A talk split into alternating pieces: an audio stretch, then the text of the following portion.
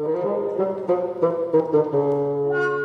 those tails, not here. bring those The docks are sure crowded today, Paul. They're that way every day. Tarsus is a very busy city. Look at that load of tents. I bet some of them come from my father's shop. The way you and your father work, I bet all of them come from your shop. How can you stand being there all day working with goat's hair? We Pharisees consider it an honor to earn our living with a trade. Oh, there! That's the ship! That one? Yes! Don't you see it, Galerius? The one with the carving of Apollo on the prow? Yes! That's the ship you're taking to Palestine? When do you leave? In about a week. I hope it isn't on the Sabbath day. I wouldn't let the Sabbath stop me from going on a ship. But then you're not a Jew. You don't know. You Jews have all these laws. I know. I know. I don't know how I ever stuck with you as a friend all this time. And now, I'll miss you too, Galerius. You and I have been up and down this river many times, hey? Perhaps someday you'll come to Jerusalem. me? Go to Jerusalem? I'd never be a rabbi like you will. Long robe, blue borders on your robe. Look at me, folks. I'm so holy, walking with your nose in the air. Sniff, sniff. Keep away from me, you sinners. You've been watching the old Pharisee Zadok, haven't you? Don't touch me, you sinner. Don't defile me. Keep away from me, you unclean heathen. Saul! what are you doing? It's your father. With Zadok. Hello, Father. Saul, you are in a lot of trouble.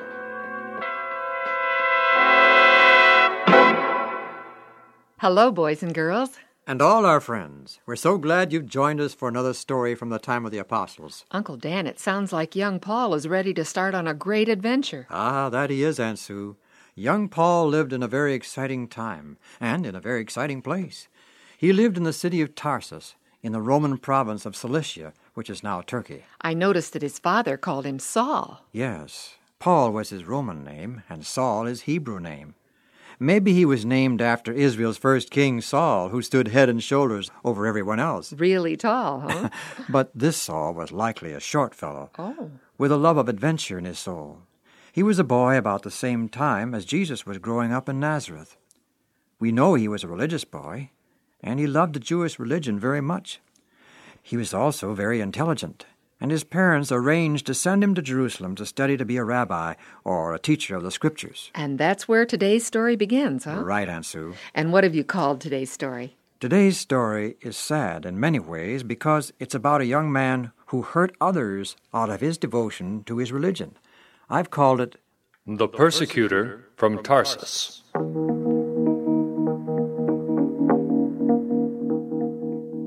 Paul and his friend Galerius were walking along the docks and making fun of a very religious man by the name of Zadok when Zadok and Paul's father appeared. Saul, what are you doing here by the docks? Well, I, uh, uh, we didn't mean, I'll uh, see you later, Paul. I've got to go. I see you've been with that Greek boy, Galerius, again. I just showed him the ship I'd be taking to Palestine. I told you to go to Amos and tell him we needed two more bales of goat's here. Amos. Oh, yes, I, I, now I remember.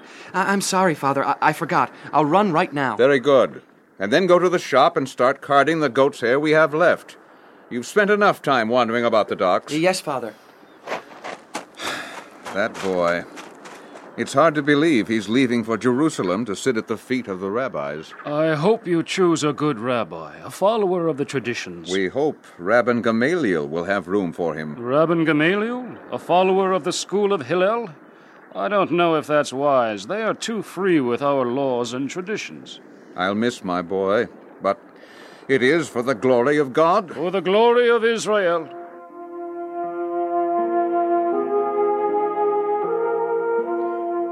It was the custom of Jewish families to teach their sons a trade. Paul's father was a tent maker, making tents and sails from the hair of the goats which roamed the hills around Tarsus. At a young age, Saul began to work with his father at the loom. There you are, Saul. More goat's hair from the mountains. The shearing after the winter cold, the best there is. All this? Oh, I'm tired of working with this all day. Well, you leave for Jerusalem in a few days. But you know what the rabbis say work is holy. Perhaps when I'm a rabbi, I won't have to do this. Hmm. But rabbis are to earn their bread by the labor of their own hands. That is our tradition. Oh, no. You will always be glad you have a good trade like making cloth, tents, and sails. Our cloth is in demand everywhere. Being a rabbi seems a hundred years from now. The faith of our fathers must be defended by able and trained minds.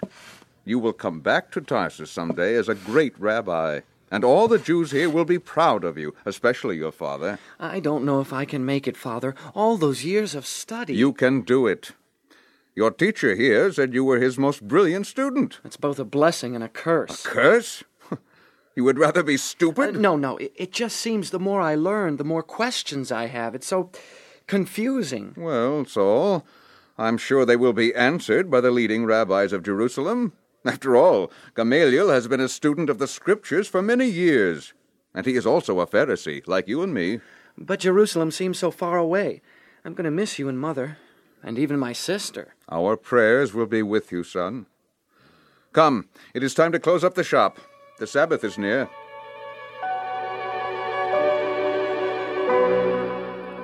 For Jewish families, wherever they were, the Sabbath day was special above all other days. As the sun set on Friday, candles were lit in the windows. All work was set aside. It was a time for families to worship God together. Let us pray before we eat. We are happy to have Rabbi Zadok with us tonight. Rabbi, will you say the blessing? Blessed are you, O Lord, King of the universe, who has brought forth bread out of the earth. Blessed are you who gives food to all. Amen. Amen. This will be the last Sabbath that Saul will spend with us for a while. In a few days, he leaves for Jerusalem. Jerusalem, the holy city, the city of David. I remember my days there, worshipping in the holy temple, walking on the streets of the beautiful city, studying at the feet of the rabbis. Rabbi Zadok, do you have a blessing for my son before he leaves for Jerusalem? You are descendants of the tribe of Benjamin. This is the Lord's blessing for your son Saul. He is beloved of God and lives in safety beside him. God surrounds him with his loving care and preserves him from every harm. May these words of our prophet Moses be your blessing, Saul. Go with the peace of God. I'll never turn away from the faith of Israel, Rabbi. You can be certain of that.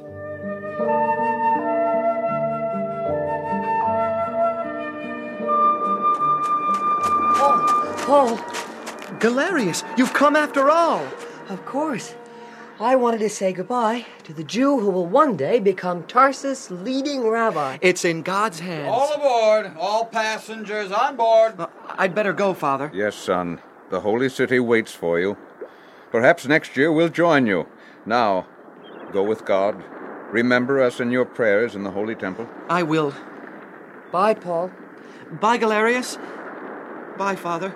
I, I I'll miss you. And everyone else. Bye, son. Shalom. Peace go with you. Hoist the sails! Raise the anchor! Hurry, the wind is gusting! The wind filled the sails, and the ship slowly pulled away from the dock and from Tarsus. For a long time, Saul must have stayed on the deck, waving to his father and friends. Slowly, the figures became smaller and smaller, and then disappeared. The snow capped Taurus mountains, the little towns dotting the hillside, also grew fainter as the ship sailed southward on the Mediterranean Sea. As Paul watched, perhaps some tears of loneliness flowed down his cheeks. He was leaving home.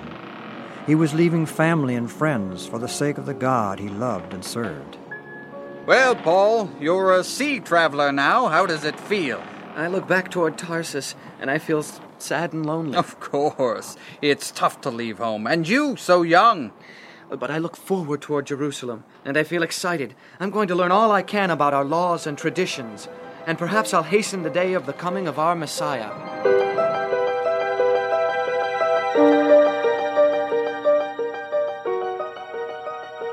While it is impossible to know the exact route of Paul's journey, it's likely his ship put in at the Mediterranean seaport of Joppa, and Paul went from there overland to Jerusalem with a caravan. Uh, pardon me, sir. Are you Hiram, the leader of our caravan? Ah, yes. And you are? Uh, Saul, Saul of Tarsus. I'm to go with you to Jerusalem. Yes, it's been arranged. When do we leave? Anxious to leave Joppa, hmm? it is a noisy city. And awful smelly. Jerusalem's not like this, is it? Jerusalem is like nothing you've ever seen, Saul. Here, you'd better fill some wineskins with water for the journey, and buy yourself some dried fish and fruit, or you'll be hungrier than a desert wolf before we reach Jerusalem. and hurry! We leave before the sun shines over the hills of Moab. Early next morning, the caravan left the coast and headed east. Jerusalem was now only 35 miles away. At first, the traveling was easy as Paul and his companions walked through a cool green countryside filled with trees. But then the land became bleaker and drier, dotted with tough thorns and sharp rocks. To Paul, this was a land filled with stories, the brave deeds of King David, Gideon, and a host of others. Pardon me, sir. It's almost sundown. Are we going to get to Jerusalem before night? Just a few more hills, Saul. Do you want to ride the rest of the way? Oh, no. I can walk.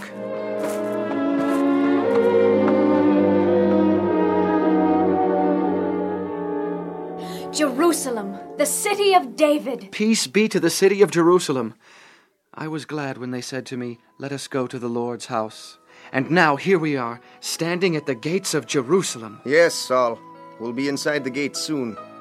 Well, what do you think of the city of David? Oh, it's, it's too much to look at. The sunset reflecting off the temple, and all the magnificent buildings. And that one there, near the temple. What's that? That is the fortress of Antonia, where the Roman soldiers keep watch into the courts of the temple to keep the people in line. That's blasphemy. How could God allow his temple to be under the eyes of those heathen? I don't know, Saul.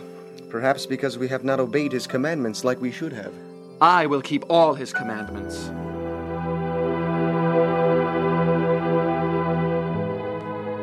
Paul spent many years in Jerusalem, studying under the famous teacher Rabban Gamaliel.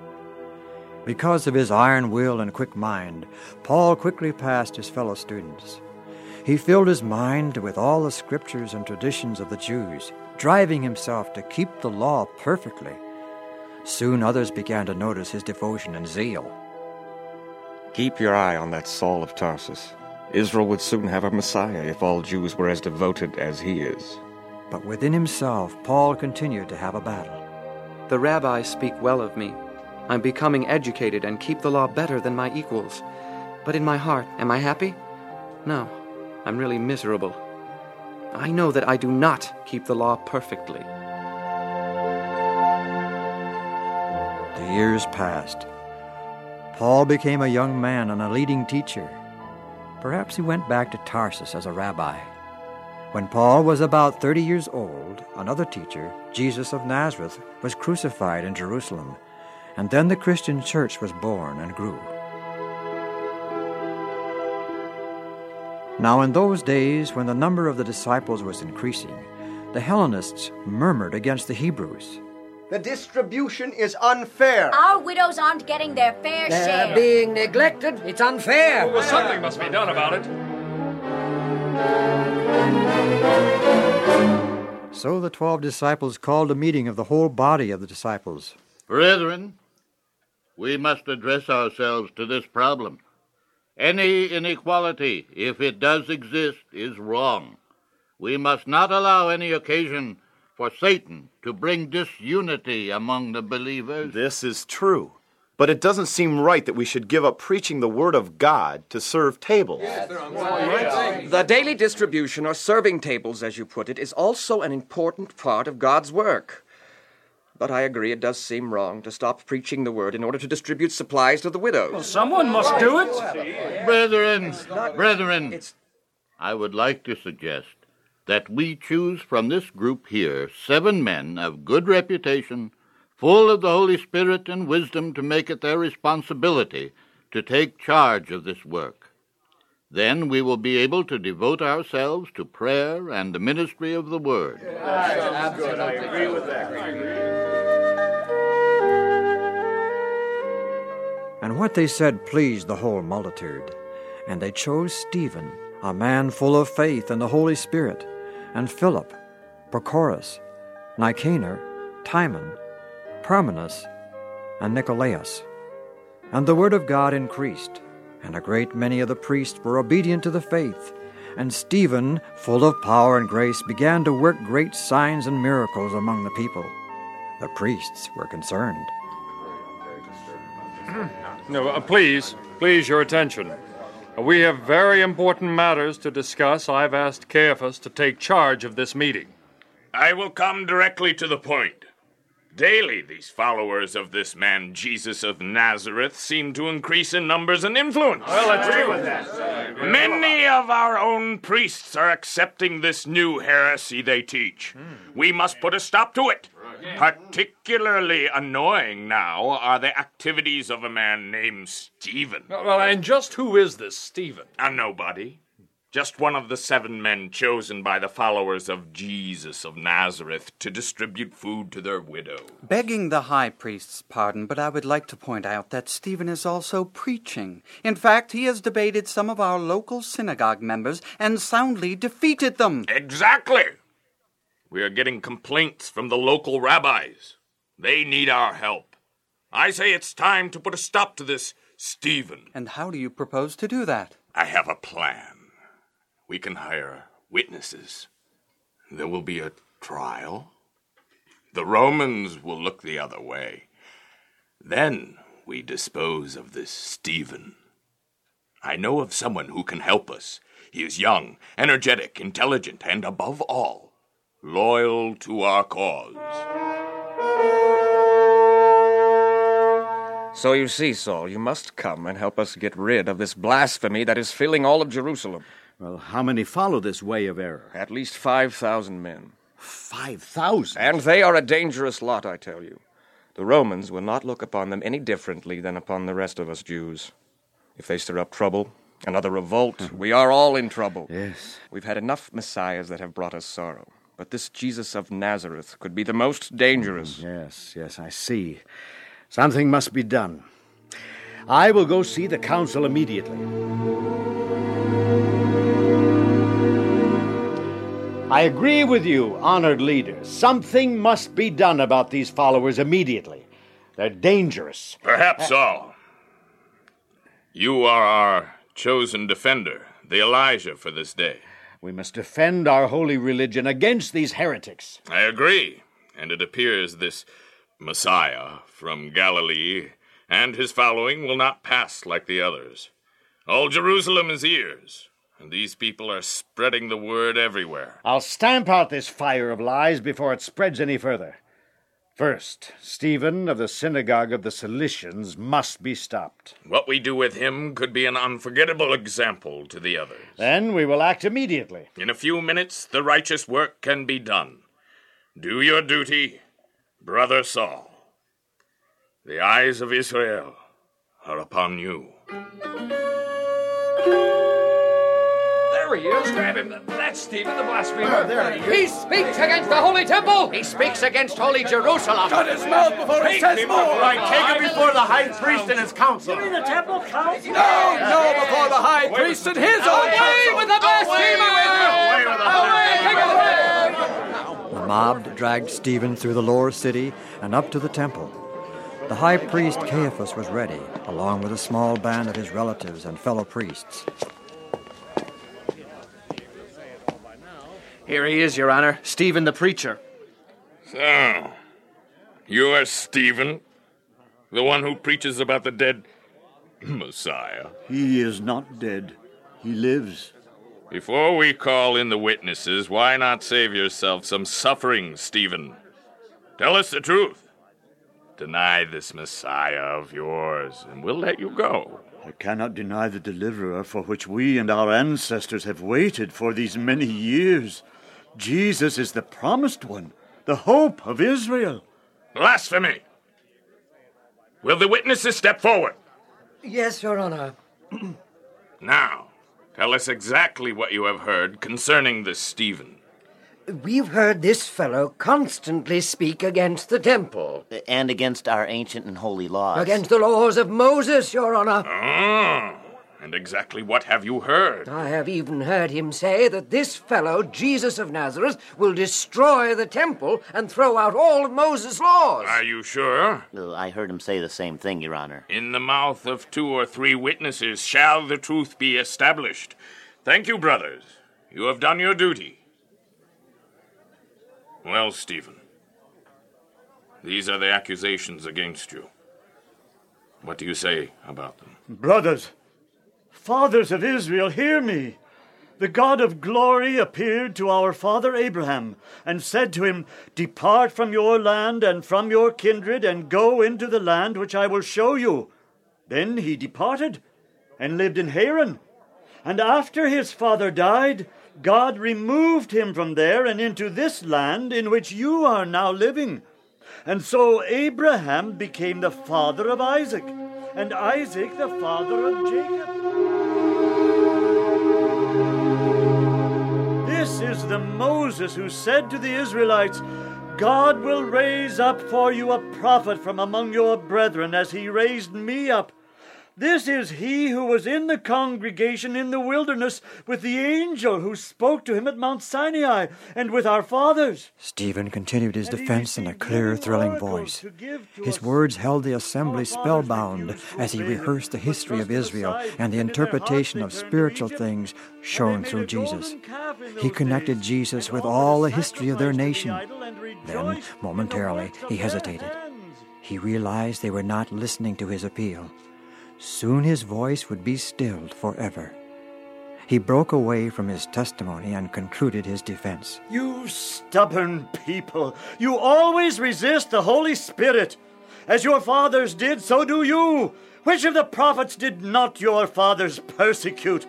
And they killed those who announced beforehand the coming of the righteous one, whom you have now betrayed and murdered. You who received the law as delivered by angels and did not keep it. We will obey the law. He blasphemes our ancestors. And the holy temple. Away with it. Silence him. Quick, away with him. The council was beside itself with anger. In the cruel faces before him, Stephen read his fate. But for him, the fear of death was gone. Then all at once the scene before Stephen seemed to fade away. In vision, he stood before the gates of heaven. In words of triumph, he exclaimed, Look, I see the heavens opened, and Jesus the Messiah standing beside God at his right hand. At his right hand? What is Blasphemy! Lies! Away with this liar! Don't wait another second. Yes, this is your hour to be the Elijah for this day. Go along with this crowd and be sure that this blasphemer is stoned according to the law. Yes. And be quick before the Romans hear the tumult. Yes. Uh, yes, yes, Your Honor. Um, according to the law. The angry mob dragged Stephen out of the temple and outside the city.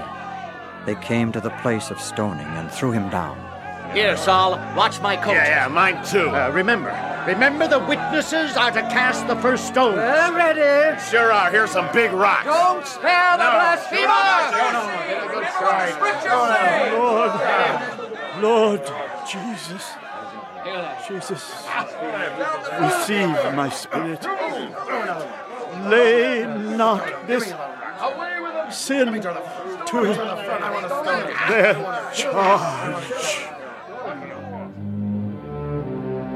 The deed done, one by one the crowd turned to leave. I'll take my coat now, Saul. Yes, here. Uh, did you see his face? Lit up with. with peace. I don't understand it. We've done the work of God today. We can't worry about such things. For a while, Saul stood by the place of stoning, confused. He had expected Stephen to curse, to cry out for mercy, to cry with pain. Instead, he said, Lay not this sin to their charge. I can't believe it. What kind of power possesses these followers of Jesus? I don't understand it. Yet these blasphemers of the holy name of God and his temple must be destroyed. I must see to it. Determined to fight for his religion, Saul left the scene of martyrdom. But he could not leave the memory of the awful event behind. For a while, Saul of Tarsus became a mighty persecutor of the early Christian church. He thought he was doing the work of God, yet he had no peace in what he was doing. Soon, God would stop Saul in a dramatic way. Ah, but that is another story from the time of the apostles.